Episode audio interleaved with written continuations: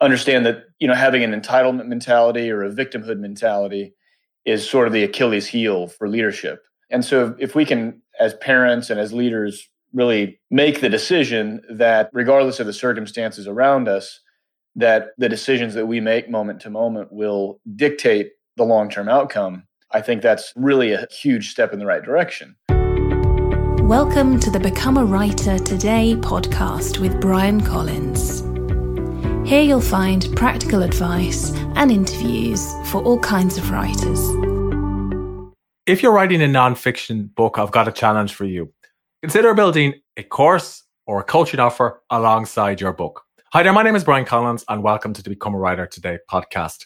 Over the past few years, I've interviewed a number of non-fiction authors, and what I found is most of them have an additional offer that goes alongside their non-fiction book. They offer a course that talks about or elaborates on the ideas in their book. They offer coaching, or perhaps they're organizing some sort of event. And the reason they do this is because it helps them share their message with more people because not everybody likes to learn through reading. It also helps them earn more money from their writing and then they can use that to invest in their business and perhaps write another book and help more people. And it also helps them clarify their ideas and reposition them in a different way that people can engage with and refer to. Because sometimes you'll read a book and, you know, 60 or 70,000 words long. And then it's helpful to just go back and watch, you know, a few videos or read some lesson notes about the book so you don't forget the lessons in question. So if you're writing a nonfiction book, particularly if it's a business book or a leadership book or productivity or in any of those niches or genres, consider how else you can turn that book into a product that helps your readers, your students, and your customers. Now, one man who's done this is Dr. Trevor Blattner. He runs his own dental practice. His new book, Redefining the Top 1%, is out now. He's also the host of his own podcast, and he offers coaching and consulting based on the seven behaviors that drive shepherd leadership, which he explains in his book. I recently interviewed Trevor and I started by asking him why he decided to write Redefining the Top 1% in the first place. It's very nice to talk to you today, Trevor. And you're the author of the new book, Refining the Top 1%, the seven behaviors that drive shepherd leadership. Welcome to the show. Bryan, thanks so much, man, for having me. I, uh, I'm thrilled to be on and I appreciate the time. So I wanted to talk to you today because you've written what I think is an excellent leadership book, particularly for creatives and also for parents. And I know many people listening, you know, are balancing writing with family responsibilities like myself. I've got three kids. But before we get into that, would you be able to maybe tell us the story of how the book came to be? Absolutely, yeah. And I'm glad you mentioned parents because, you know, I've got three little girls myself. So that's a big driving force of why I decided to write the book a little backstory in terms of kind of my life, you know, where I'm coming from. I'm actually an endodontist. So that's, I'm a specialist in dentistry. And uh, then I went to residency. And so I have my own private practice. And over the last eight years, I've grown my team, you know, from one person to a much larger group. And so I've become very interested in the ideas of leadership, you know, and influence and what can we do as individuals to foster better lives for the people that we have influence over and that we're leading. And then about a year and a half ago, before the coronavirus, so before COVID 19 was what it is, late 2019, I read an article in the Washington Post. It was by a, an author by the name of Rich Lowry, who is a he's really well known writer for the Washington Post. And he wrote an article about the state of the union in terms of mental health in the United States specifically but I think it's relevant globally. And, and basically, in the article, he was describing that depression and anxiety among young people specifically, so our kids' generation, is at an 80 year high. And this was actually before COVID even happened. So it's higher than that now. And then also among adults, it was at a 20 year high.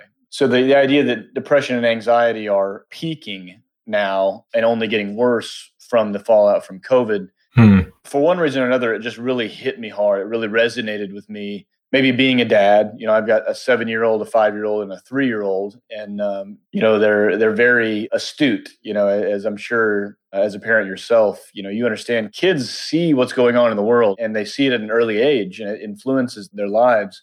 So I wanted to dig deeper into this and, and, figure out what was going on. The other thing that that's noticeable that I'm sure you've noticed and your audience has is the level of trust that people have in the media, government, and each other is sort of in an all time low right now. Mm. People are struggling to find the ability to, to have a lot of faith in those people that are in leadership positions and that are giving us our our news and our information. And and so to me, I, I wanted to dig deep and do the research on what does really effective influence and leadership look like.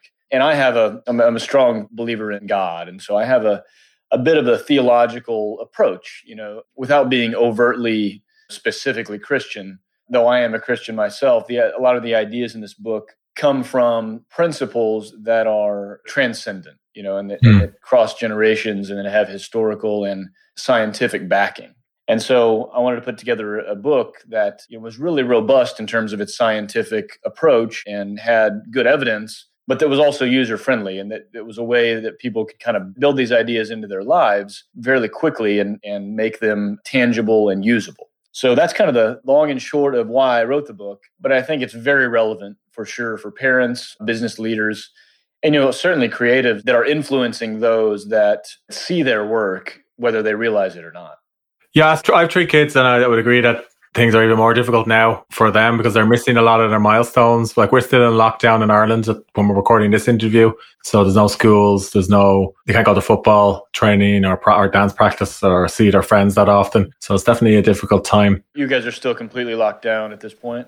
At least for another five or six weeks, yeah. So th- no kidding, yeah. So so in the United States, we've you know slowly different regions have started to open things up a bit, which has been great. But you're right. I mean, you see the challenges associated with the COVID protocols, you know, and, hmm. and keeping kids kind of away from the social interaction and and those kinds of things. There are ramifications for all that. So so did you write your book during the lockdown?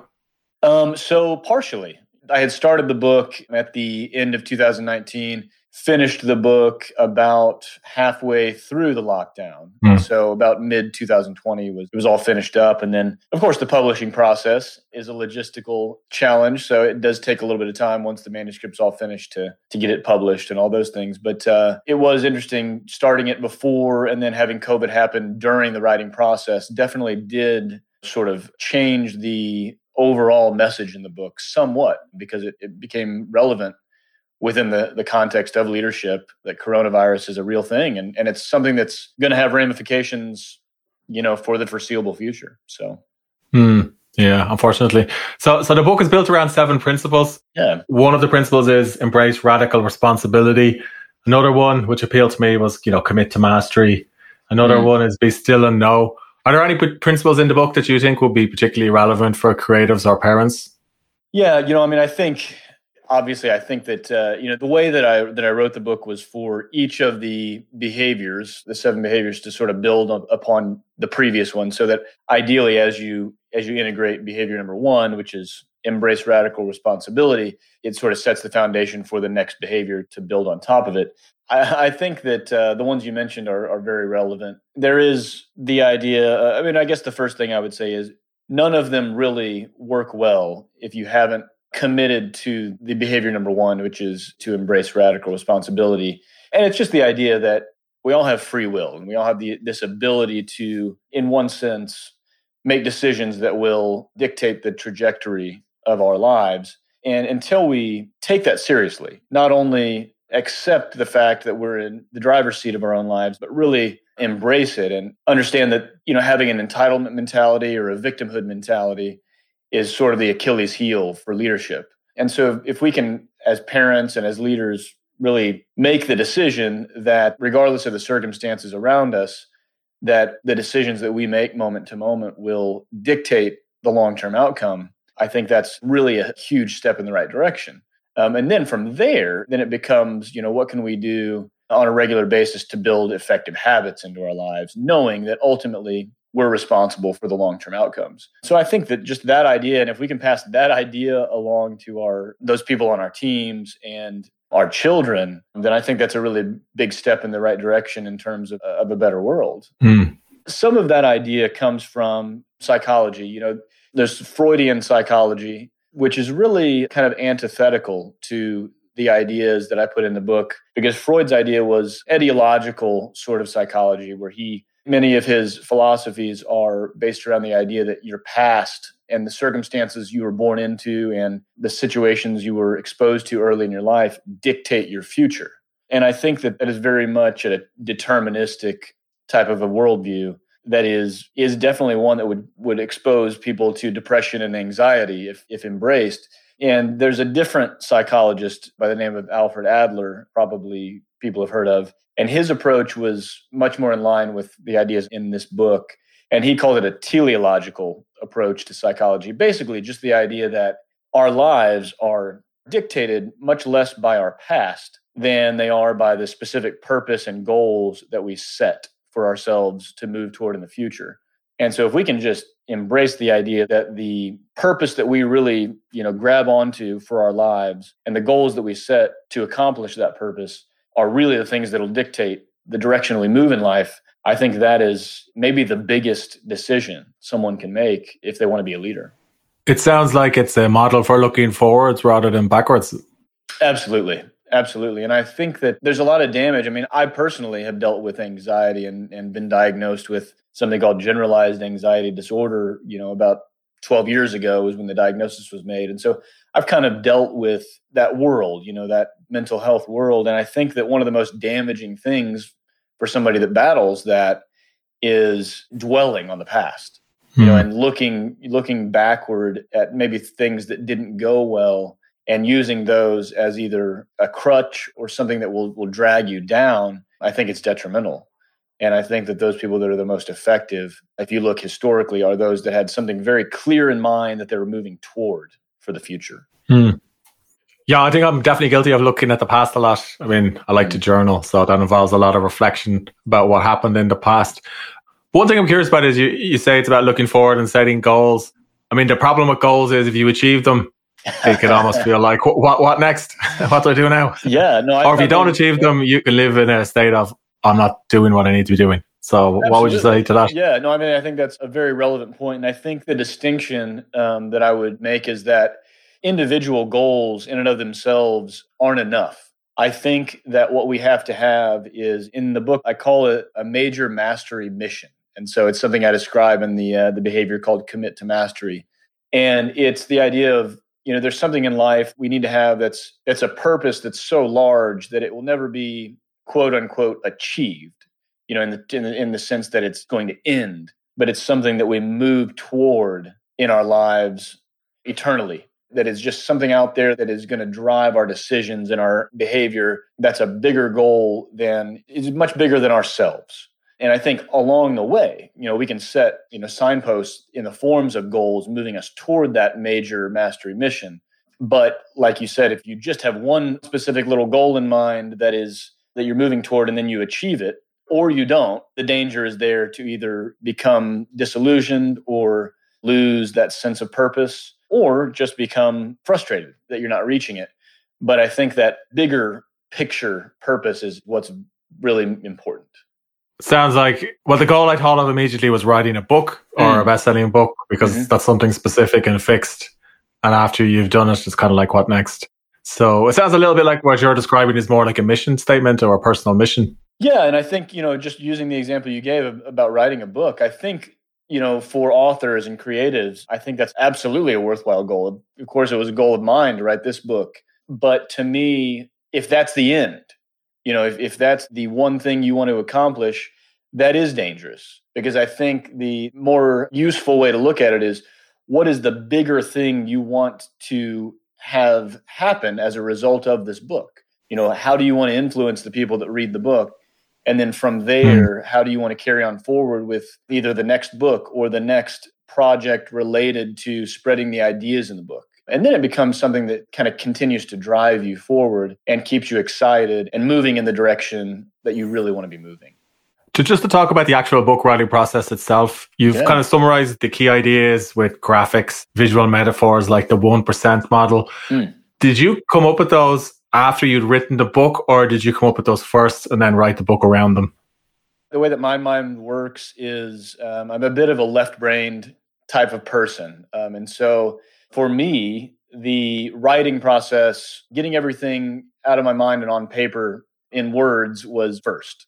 And then from there, I, I sort of created the visuals and the models to fit the ideas in the book. And so, you know, just basically, you know, to be upfront about how I did it, I basically just sort of sketched the best ideas I could in terms of graphic form and then had a designer sort of help me put them into a really good looking, you know, visual so that I could use the skills of someone that is very gifted in in design and share my skills of the ideas and put those things together to kind of create the visual pictures that are sort of nice to look at. So it was very much a teamwork process for creating the visuals. So one thing I found when I do something like that is it's important to get feedback from other people because the way you think of something or a concept isn't necessarily the way somebody interprets it. How did you approach getting feedback yeah, well, I mean, that's a great point. And I think the first thing I did was, you know, ask those that I was on the creative side, hey, do these ideas make sense to you in your mind? You know, when I'm explaining these in word form and in graphic form, sketched out, uh, do they click for you? Because I'm, clearly they click for me because I'm describing them. But if they don't click for the other group of people that I'm describing them to, then clearly I need to change something about it. And so yeah, I mean, I think that feedback process is hugely valuable. The other thing is having other people read and go through the manuscript along the way before ever even sending it to the editor to finish things up was part of the process. And so, you know, people in my family, people in my kind of inner circle, I just gave copies of everything I was doing along the way to to make sure that there was resonance there, you know, that make sure that things were resonating and flowing and making sense to people that weren't just in my own mind. Did you get any feedback from your coaching clients as well? Yeah, so so I've actually created a an online course that is a deep dive video course into the ideas in the book, and I, I took a beta group through that. Basically, I, I took a group mm-hmm. of people that I was was working with and allowed them to just go through the course, you know, at no charge and give me feedback. And, uh, and that was a really valuable process as far as you know what ideas are powerful? What specific outcomes are they noticing from going through the course that I wouldn't necessarily have noticed being the person creating it? And so basically we just created a focus group of about 12 people that went through it and got I got feedback from those people to try to make it better and uh, and more effective. Yeah, it's a good way to road test non- nonfiction. So, mm-hmm. um, were you running your dental practice as well when you were also working on your online business and writing the book? Because it sounds like quite a lot. it is quite a lot. And yes, yeah, yes, yeah. absolutely. My uh, practice is, um, I mean, we work about four and a half days a week yeah. Know, in practice. And then the other half day is sort of devoted to writing and coaching and podcast. I actually have a podcast as well uh, yeah. called Redefining the Top 1%. And so scheduling is a disciplined process, as you can imagine, to try to get everything worked out. And I will say that probably the biggest challenge, as as any parent listening to this knows, is keeping priorities in line and keeping the idea that your children and your family are of the utmost importance in terms of of where your energy needs to be high and remembering that as mm. you're hmm. going through these I you know these processes of creating and running your business and and those kinds of things and it's very easy to let that slip so having accountability you know people in your life that keep you accountable having a good husband, wife, spouse, partner that keeps you accountable, all those things I think are hugely important when you're going through these kinds of creative processes because it's easy to get so focused that you forget to keep those things as the highest priority they need to be. So when you were writing the first draft, did you write a little bit every day or did you work on it during that half day you took off your other business? I wrote a little bit every day and I I'm a bit of a night owl just by nature. And so, yeah. you know, my kids are young enough to where they would usually be in bed by you know 8 30 9 o'clock. And then my wife happens to be someone that goes to bed relatively early as well. And so i would usually write for an hour hour and a half yeah. in, the, in the evenings you know when when everything was quiet. And i tend to do my best thinking at that time anyway. So that that did work out well. But i know other people that do all their writing in the morning. You know first thing in the morning yeah. i wake up and write for for a couple of hours. But i do think and i got this from stephen king's book on writing it's basically his autobiography of how he started writing so prolifically. And that was the key idea i took from his book is just you've got to dedicate x number of minutes or hours to the writing process every day just to keep things moving and keeping your mind in tune with the project. Not that you can't take days off but it makes it much more fluid and you stay in flow better if you continue to have that regimented sort of few minutes at least every day to continue writing in the process And speaking of the process, when you got to the editing stage, because it sounds like you had a lot of feedback from mm. coach, from mm-hmm. students and readers, how did you approach editing and how did you decide what to take out and what to put in? Well, you know, great question. One of the chapters in the book, this is one piece of feedback that I got along the way from a couple different people was there's a behavior called strategically design your reality. And um, there's a lot of quantum physics and, you know, sort of an epigenetics and some some science that's a bit not overwhelming, but takes a little bit of thinking to get through. And I did decide to trim some of that material from the book and transition some of that over to the online course where people could spend more time. And mm. so that was definitely something that I would not have done without the feedback. So part of that process was from feedback before it ever got to the editor. And I will say I, I, had a phenomenal editor that was recommended to me by the publishing company, Morgan James, that I used. And that process of working one on one with the editor, that process took a couple of months just back and forth. And a lot of us just talking over the phone about, hey, you know, here's what I'm getting. What are you trying to convey here? And is it jiving? And how can we make it more user friendly in terms of the reading experience? And that was a really valuable part of the process for me is having an editor that that I trusted and had a good rapport with that we could really just speak frankly with one another about the ideas and make sure that they were coming across as an easy read for those people that are going to experience the book. When I was reading the book, the other thing I was struck by, and you touched on it there, was all of the research. Mm. So, are you reading a lot of academic journals and papers, or like what's your process for getting research? Because it's unusual yeah. to have so much research in a book like this. Yeah, yeah. Well, um, that's my background i think is for one thing is you know i did dental school and then i did residency. And so in residency a big part of our training is peer reviewed journals and critiquing the scientific literature. That's something i really enjoy actually is, is that process. I do read a fair amount of that but i also am just always reading. I'm typically trying to read different genres. I'm particularly interested in theology and you know faith-based ideas but i'm also interested in science psychology certainly physics and how it all comes together to create sort of the reality that you and i experience. And then also certainly like leadership related uh, ideas and just human performance. What are the most effective ways to be as a person that trying to be effective in this world and how does that translate to leadership? So I guess to answer your question is I've always got something new that I'm reading at any given time and usually three or four things and i try to dig into the resources within those books you know the citations and the bibliographies to dive a little bit deeper into the ideas that are in those things i'm reading.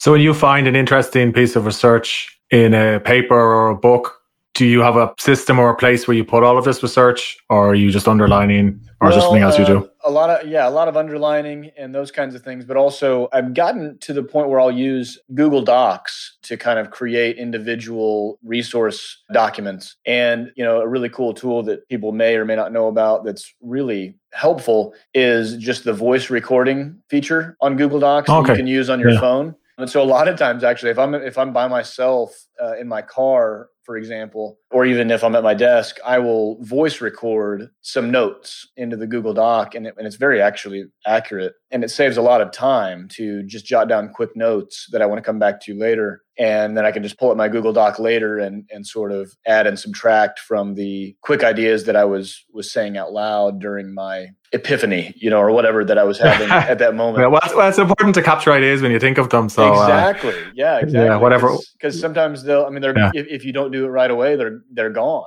You know, and they're gone. And, yeah. But if you can get it right away on papers in some form or fashion, I think it's very helpful. Yeah, I've had less luck with uh, speech to text like Google Docs because maybe it's my Irish accent. so it, it, depends. I have to dictate a few right. times. I, I, hadn't. I didn't even think of that. But yeah, uh, you know, surely that technology will get better and better over time. oh, yeah, it has gotten a lot better over the years. Yeah, yeah. But I sometimes I use transcriptionists as well. Uh, yeah, that, that could they help another well. option. Is um, oh man, there's a great one. What what transcription service do you use? There's quite a few, but I seem to use Rev because just their user yeah. experience is really good on the app. Yeah, it's a dollar or twenty-five a minute. Um, Very inexpensive. So yeah. They're a little bit expensive. They're not the cheapest, but just if I have an outline, I, I can dictate an article pretty quickly. Mm-hmm. So that's yeah, worked I think for Rev me. is the one that continues to come up from recommendations I've gotten as well. Yeah. So Trevor, where can people find your book, or where can they learn more about your courses? Yeah, thank you for asking. So, just our website, it's easy to find. It's drtrevorblattner.com. So, D R T R E V O R B L A T T N E R. drtrevorblattner.com. And then there's a uh, there's a book page on the website where you can go. The book is available for pre-order. So we're in March right now. The book officially launches July the 27th, but pre-orders are available now. And then there's also some free resources on the website that people can get access to. There's a workbook that goes with the uh, book that's an extra resource that anybody that, that pre-orders the book if they let us know they've pre-ordered then they can get the uh, the workbook for free as a download. And i'm also recording currently the audio version and anybody that pre-orders the physical book will also get a free audio version of the book. So all those things are going to be available for for people that are interested and it's easy to find on the website. They can also go to check me out on you know i'm pretty active on linkedin and instagram and every place they look is just dr trevor blattner thank you trevor. Bryan thank you so much man. Appreciate you having me hope you enjoyed this week's episode. If you did, please consider leaving a short review on the iTunes Store or sharing the show on Spotify, Stitcher, or wherever you're listening. More reviews, more ratings, and more shares will help more people find the Become a Writer Today podcast. And did you know for just a couple of dollars a month, you could become a Patreon for the show? Visit patreon.com forward slash become a writer today or look for the support button in the show notes. Your support will help me record, produce, and publish more episodes each month. And if you become a Patreon, I'll give you my writing books, discounts on writing software, and on my writing courses.